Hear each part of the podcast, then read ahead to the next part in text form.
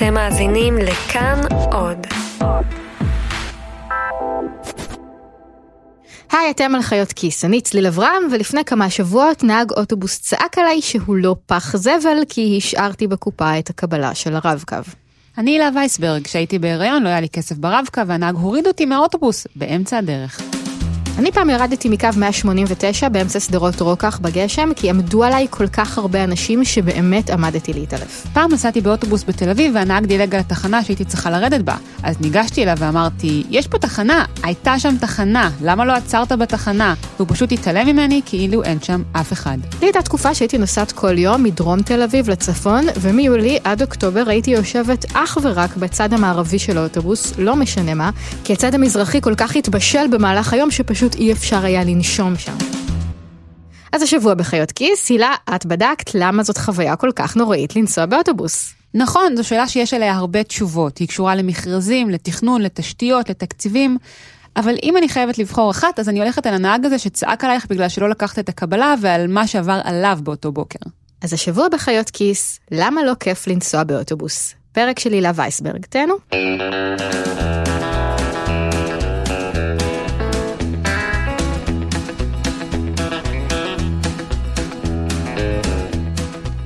נתחיל מהבסיס. הכסף שאתם משלמים על כרטיס אוטובוס, חמישה שקלים ותשעים אגורות למבוגר ושלושה שקלים לסטודנט או גמלאי, זה לא הכסף שחברות האוטובוסים חיות ממנו.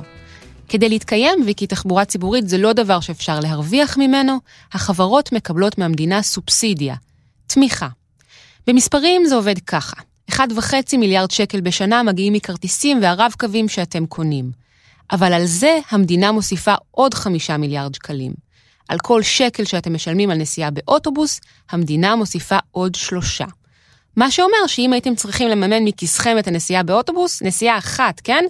הייתם צריכים לשלם 24 שקלים לכרטיס, לא בדיוק מחיר שווה לכל נפש. היום יש 17 חברות אוטובוסים בישראל, אבל פעם, פעם היו כאן רק שתיים, והן שלטו בכל השוק, אגד ודן. וכדי להבין איך השתנה והתפתח לאורך השנים המודל הכלכלי של התחבורה הציבורית בישראל, צריך לחזור לימים שבהם כולם רצו דבר אחד, להיות נהג באגד. 3,600 אוטובוסים מסיעים למעלה מ-500 מיליון נוסעים בשנה ב-1,350 קווים. בעצם, מדוע מחליטים מיליון וחצי נוסעים להגיע יום-יום עם אגד ממקום למקום? פעם להיות נהג אגד, ליתר דיוק חבר אגד, היה כמו להיות טייס, או כמו היום להגיד שאתה עובד בגוגל או משהו. אני עוד זוכר, גרתי בזמנו בעפולה, ותמיד המשפחות שלנו היו אומרות לבנות, תתחתני עם חבר אגד, זה עדיף על רופא או על מהנדס. אז תמיד היה מין כזה סלוגן, תתחתני עם חבר אגד. זה זאב הורן, מבעלי חברת האוטובוסים קווים, השנייה בגודלה אחרי אגד. פעם היה חבר אגד, זה היה, וואו, איזה הילה. אגד ודן, סליחה. הילה. אגד ודן היו מונופולים בתחבורה הציבורית בישראל. עד כדי כך שבמקום להגיד, אני עולה על אוטובוס, יכולתם פשוט להגיד, אני עולה על אגד. זה היה המצב מקום המדינה ועד לפני בערך 20 שנה. אגד ודן לא היו רק מונופולים, הם גם היו קואופרטיביים, אגודות שיתופיות. זה אומר שכדי להיות חבר אגד, היית חייב לקנות מניה. המניה הקנתה את הזכות לעבוד בחברה, וגם להיות אחד מהבעלים שלה. אבל לא כל אחד יכול היה להפוך לחבר אגד. היה קומץ של מייסדים שרכשו את המניות הראשונות, ואחר כך רק בנים של חברים, או חתנים, יכלו להצטרף כחברים. החברים בחרו את ההנהלה, וכולם קיבלו שכר שווה פחות או יותר. ועוד כל מיני הטבות. עד היום יש מעמד של חברים באגד, וחבר מרוויח, לפי נתוני האוצר, בסביבות 16,000 שקל ברוטו בחודש. בשיא הקואופרטיב של אגד הוא מנה 10,000 חברים. אבל לפני 15 שנה הממשלה הורתה לאגד להפסיק לצרף עוד חברים, ולאט לאט המספר הצטמצם. היום יש רק 1,300 חברים באגד. הקואופרטיב של אגד, שריד לערכים הסוציאליסטיים שהיו כאן פעם, החל להתפרק. אותו דבר קרה גם בדן, שהפכה לחברה בע"מ ב-2002. עוד שנה-שנתיים גם אגד תעבור לסטטוס הזה. היום יש באגד שלושה מעמדות. המעמד הגבוה ביותר הוא מעמד החברים. אחרי שעידן החברים הסתיים, התחילו לגייס לאגד שכירים. אלה שכירי דור א', והם מקבלים מלבד שכר כל מיני הטבות, קרן רווחה, קרן השתלמות וביטוחי שיניים. פעם, כשעוד הייתה קייטנת אגד, הם גם קיבלו הנחות לקייטנה. היום מגייסים לאגד רק שכירים דור ב', והם לא מקבלים כלום, חוץ מאת השכר השעתי. כשנכנסתי התברר לי כל הבדלי המעמדות. זה יניב זעפרני, הוא היה נהג דור ב' באגד במשך שלוש וחצי שנים, ואז עזב, והיום הוא עובד בחברת אוטובוסים פרטית. ידעתי שאני לא אקבל תנאים כמו של חבר, כן? בוא נגיד ככה. אבל לא ידעתי שיש הבדלי מעמדות כאלה בין חבר דור א' ודור ב', ודור ב' זה כמו בוא נגיד אה, פיליפיני שעובד אצל איזה זקן. פעם נהג אוטובוס, אנשים לא מתגאים, היו הולכים עם הכובע של המקשר לבית כנסת, שידעו שהם אה, נהגי אוטובוס. היום אתה מתבייש להגיד שאתה נהג אוטובוס, אתה מוריד את החולצה כשאתה גומר לעבוד. באגד אמרו ביחס לדברים האלה שכל הנהגים באגד נהנים מהסכם קיבוצי ומביטחון תעסוקתי.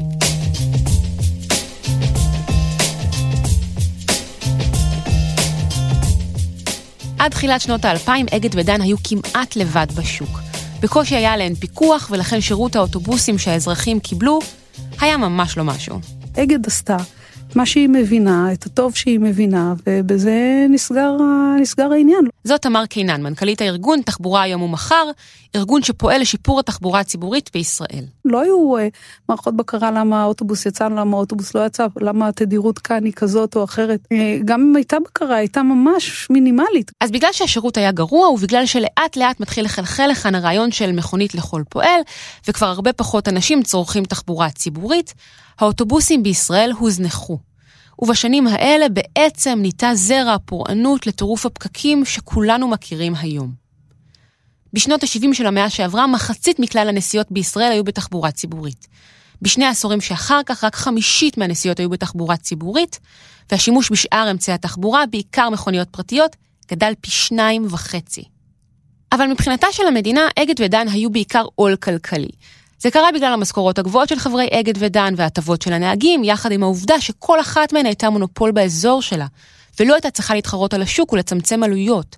כי כמו תמיד שהיד על השלטר, למדינה לא הייתה ברירה, אלא לשלם. תחשבו על זה, שביתה של נהגי אגד וכמעט כל רשת האוטובוסים במדינה פשוט משותקת. ואז, ואז למדינה נמאס מכל זה. ב-1997 הממשלה החליטה על הרפורמה הגדולה בתחבורה הציבורית בישראל.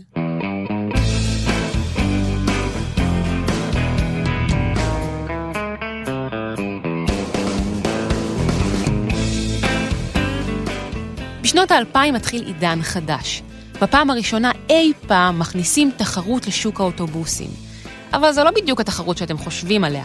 זו לא תחרות אמיתית שבה נותנים לנו, הנוסעים, לבחור על איזה אוטובוס לעלות מבין כמה אפשרויות, והחברות רוצות להיות הכי טובות כדי שנבחר בהן. מה שעשו בעצם זה לחלק את הארץ שוב למונופולים, רק קטנים יותר. אתם מכירים את החברות האלה, מטרופולין שאחראית על אזור השרון והנגב, סופרבוס שפועלת בבית שמש ובעמקים, נתיב אקספרס שנמצאת בצפת ונהריה, קווים מבקעת אונו וחדרה ועוד ועוד. בשנים הראשונות לרפורמה היו שמונה חברות כאלה. כיום יש 15, ונתח השוק שלהן מבחינת מספר נסיעות כבר מתקרב ל-50%. המדינה לוקחת מידי אגד ודן עוד ועוד אזורים, אבל הן עצמן עוד לא מתחרות במכרזים האלה. יש אזורים שבהן הן שולטות. אגד נמצאת בכל הארץ ואחראית למשל על ירושלים, דן בגוש דן. אבל לפי התוכניות של האוצר, עד 2030 כל הקווים בישראל יהיו תחרותיים. המונופולים והקואופרטיבים של פעם יימחקו לגמרי.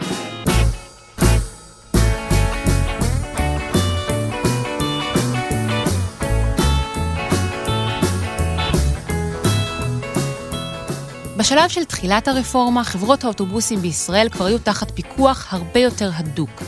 אם הן מדלגות על תחנה או לא עומדות בזמנים, הן נקנסות.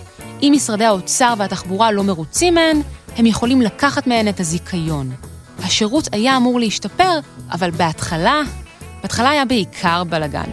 זה מה שתמר קינן זוכרת מהתקופה הזו. היציאה להפרטה, כביכול, הריבוי מפעילים, לא נעשה ביחד עם תהליך של הסדרה אה, של הענף בצורה מסודרת, של דאגה גם לנהגים וגם אה, למדדי השירות השונים שהתושב, שהאזרח קודם קיבל, הכל דרך אגד, אפילו אבדות ומציאות, אה, אפילו בלתכנן קו.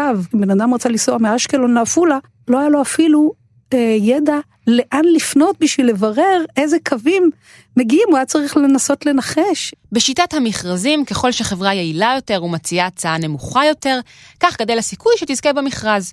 וכדי שעלויות ההפעלה של החברות החדשות יהיו נמוכות משל אגד ודן, הן היו צריכות לעשות את אותה עבודה, אבל במחיר יותר נמוך. ברמה הכלכלית זה הצליח. ב-2004 משרד התחבורה דיווח שעלות ההפעלה של אוטובוסים בישראל נחתכה ב-30 עד 50 אחוז. אבל היו לזה השלכות. אחת הדרכים לצמצם בעלויות היא לשלם לנהגים פחות. עד לפני שלוש שנים השכר של הנהגים היה 32 שקלים לשעה. ומאז, בזכות הסכם בין חברות האוטובוסים למדינה מ-2015, השכר עלה ל-39 שקלים לשעה. הנהגים שהיו פעם בעלי ביטחון תעסוקתי וסטטוס חברתי גבוה, הפכו לעובדים בשכר נמוך. לא, הוא לא 13, 13 תכף מגיע. הוא 13, שלוש. אה, כן? לפני כשבועיים נסעתי לתחנה המרכזית בעפולה, ושם פגשתי את הרון שובש, נהג אוטובוס בחברת סופרבוס וגם יושב ראש ועד העובדים שם, מטעם כוח לעובדים. בסדר, כנסו בבקשה. זה שלוש, כן. לפני סופרבוס, הרון עבד בחברת קווים. בגלל שיטת המכרזים, בכל פעם שמסתיים מכרז, הוא מפוטר מהחברה הקודמת ונשכר מחדש בחברה החדשה. ואז כל הוותק והזכויות שצבר פשוט נמחקים. הרון מסיע מדי יום את קו 34 של סופרבוס, מכפר קמא ועד אלון תבור. היום שלו מתחיל בחמש לפנות בוקר, ומסתיים בשמונה בערב. באמצע יש לו כמה שעות הפסקה. נהגים בישראל עובדים 12 שעות נטו ביום, ובדרך כלל סביב 250 שעות בחודש. וכל זה כדי להביא הביתה משכורת של סביב 10,000 שקל בחודש, ברוטו. אבל יותר מכל הדברים האלה, הדבר שהכי קשה להרון בעבודה שלו, הוא ההתמודדות איתנו, הנוסעים. עכשיו, כל נוסע שעולה, הוא חושב, הוא קנה את האוטובוס. בגלל זה יש הרבה אלימות גם בענף הזה. לא רוצים להתעסק עם נוסעים, שיסגרו אותנו בצדי עם זכוכית, כמו במטרונית בחיפה. בקיצור, אתם מתבאסים על הנהג והוא מתבאס עליכם, אפילו סובל ממקרי אלימות קשים. אדוני שר התחבורה מר ישראל כץ, אני נהג מקצועי. כ-15 שנה נוהג, מסיע ציבור יום-יום, לפעמים מדרום לצפון, מצפון לדרום. אני לא מתבייש במקצוע שלי, אני אוהב את העבודה שלי. אני רוצה לשרת את הציבור. אנחנו מגיעים לנקודות שאין לנו איפה לעשות את הצרכים שלנו. נהג אחרון שעשה את הצרכים שלו קיבל 730 שקל על זה שהוא עשה את זה על הגלגל. אין לו ברירה, יש פקקים, נשארים שעתיים, שלוש, ואנחנו בני אדם. ככה נשמעה הפגנת נהגי האוטובוס בקריית הממשלה לפני שבועיים. הנהגים תבעו שיפור תנאים והעלאת שכר, וגם השיגו אותה. כאן בסופו של דבר טמונה התשובה לשאלה למה זה כזה סיוט לנסוע באוטובוס. תשמעו מה אומר יוסי סעידוב, מייסד ארגון 15 דקות, שגם הוא פועל לשיפור התחבורה הציבורית בישראל. כן, יש הרבה כאלה. נסיעה היא סיוט בתחבורה הציבורית, וכמה שהיא סיוט עבורנו הנוסעים, היא סיוט גדול פי עשר עבור הנהג. אני מחכה בתחנה לאוטובוס שמאחר במשך אה, רבע שעה או חצי שעה. אני עולה לאוטובוס, נוסעים עצבניים שואלים את הנהג למה איחרת, שיחקת שש בתחנת המוצא, האוטובוס הולך ונהיה הרבה יותר עמוס, הנהג צריך לתת עודף, להיות קופאי, לעצור וגם להיות מודיעין, אה, להיות מאבטח, האוטובוס הולך ומצטופף, המזגן לא עובד. כלומר, להיות נהג אוטובוס זו עבודה כל כך קשה ולא מתגמלת, שאנשים פשוט לא באים. אז בפעם הבאה שאפליקציית מוביט אומרת לכם שאתם צריכים לחכות חצי שעה לאוטובוס שאמור להגיע כל עשר דקות, יש סיכוי טוב שהסיבה לזה היא שפשוט אין נהג שיפעיל את הקו. בשנים האחרונות התרחש עוד טוויסט בעלילה הזו. המדינה התחילה לדרוש מחברות האוטובוסים להוסיף עוד ועוד שירות, כלומר נסיעות. במקביל גם האוכלוסייה גדלה והעומסים על הקווים גברו מאוד. אבל אין מי שינהג בכל הקווים האלה כדי להקל על העומס. לא עשרות או מאות נהגים חסרים, אלא אלפים. כיום המחסור הזה מוערך ב-3,000 עד 4,000 נהגים. את התוצאות של המחסור הזה אנחנו שומעים ורואים בזמן האחרון בשלטי חוצות, ברדיו וביוטיוב. בין עבודות, אל תהיה שחקן ספסל. עלה לנבחרת הנהגים של מטרופולין ותתחיל לשחק אותה עם השכר הגבוה בענף. 44 שקלים לשעה כבר מיולי. במרס האחרון חברת מטרופולין הודיעה שהיא מעלה את שכר הנהגים ל-43 שקלים לשעה. אגד מיהרה להשוות ואפילו להוסיף עוד חצי שקל, ואחריהן הגיעו כבר כולן, כולל חברת קווים של זאב הורן. לא, המטרופולין אה, הייתה הראשונה, היא, היא נולדה על מכרז של השרון, שזה מכרז שצרוך כ-700 נהגים בשנה וחצי, והם כבר לקחו לנו 40 נהגים, ואנחנו כרגע בבעיה מאוד תפעולית קשה מאוד, בגלל זה גם מצב, הרוח שלי לא טוב היום. אגד מיד אחריה הכריזה על 43 וחצי שקלים, וכשאגד הכריזה 43 וחצי שקלים, מטרופולין העלתה ל-44, בדיחה. אבל עד שיגיעו עוד נהגים, אם בכלל, קווים חייבת להוריד את הסטנדרטים של הנהגים שהיא מגייסת. וזה אומר שחלק מהנהגים שמסיעים אתכם באוטובוס לעבודה, לא משנה לאן, הרבה פחות מנוסים והרבה פחות מיומנים. קווים עד לפני חמש שנים. לא קיבלה נהגים פחות מוותק של שנתיים. אחר כך ירדנו לשנה, עכשיו אנחנו בזירו, אנחנו משאירים בעצמנו נהגים, ויש... ואחר כך אחרי ההכשרה, ואחרי שמקבלים טסט, נותנים להם קצת, אה, עוד קצת מעשי, כדי שלא יעלו על ה... יחד עם נהג מבקר, והם עולים לקו, דבר שלא היה בעבר. את שכר הנהגים, אגב, חלק מהחברות העלו על דעת עצמן, כי לא הייתה להן ברירה, כשהן מניחות שבהמשך המדינה תסבסד חלק מההוצאות האלה. מה שאכן עומד לקרות. ככה נוצר מעגל קסמים שבו החברות ניגשות למכרזים עם הצעות הפסדיות, מפסידות כסף, ואז מבקשות מהמדינה שתעזור להן לממן העלאות שכר או הכשרות לנהגים. לא רק שזה נהיה לא רווחי, זה נהיה פשוט impossible. מה באוצר אומרים בעניין? שהבעיה היא לא שלהם, שהחברות לא צריכות להגיש הצעות הפסדיות, הן צריכות להגיש הצעות אפשריות, שיש בהן שולי רווח מספקים עבורן.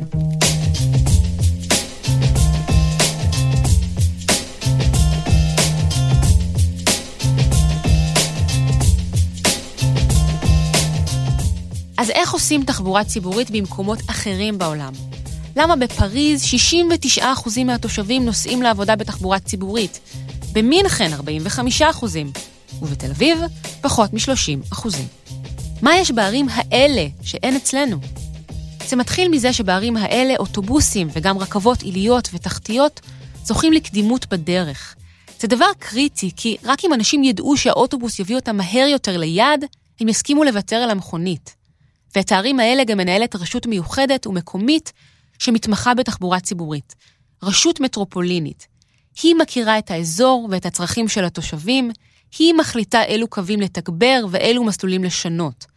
ככה זה עובד בכל מטרופולין גדול, אפילו, תאמינו או לא, במקסיקו סיטי.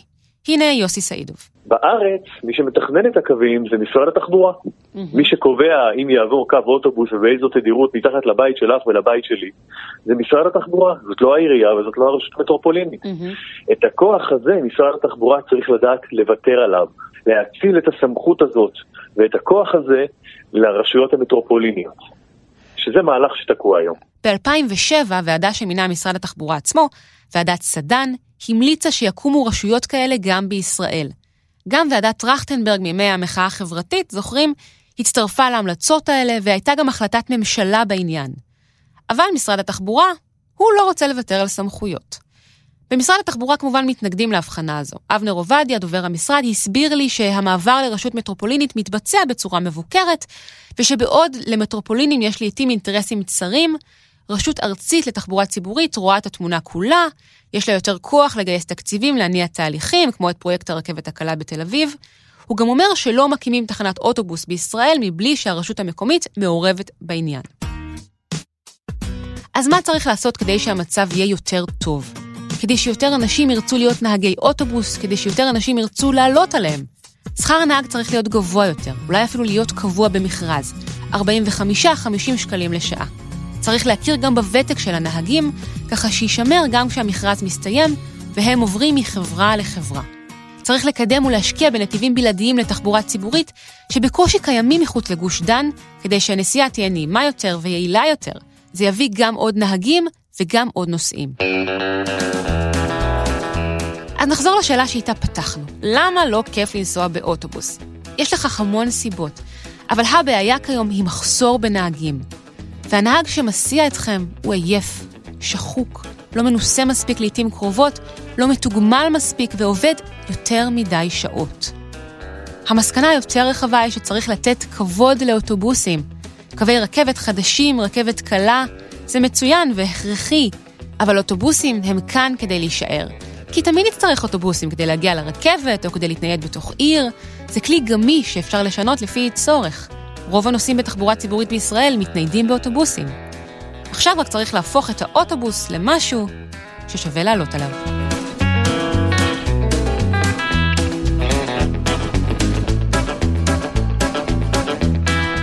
אנחנו היינו חיות כיס. האורחים שלנו הם צליל אברהם ורום אטיק, עורך הסאונד הוא אסף רפופורט. אפשר להאזין לכל הפרקים שלנו באתר כאן ובאפליקציית כאן אודי, ובכל אפליקציית פודקאסטים. אם אתם רוצים לספר לנו על חוויות האימה שלכם מאוטובוסים, הצטרפו לקבוצה שלנו, חיות כיס בפייסבוק.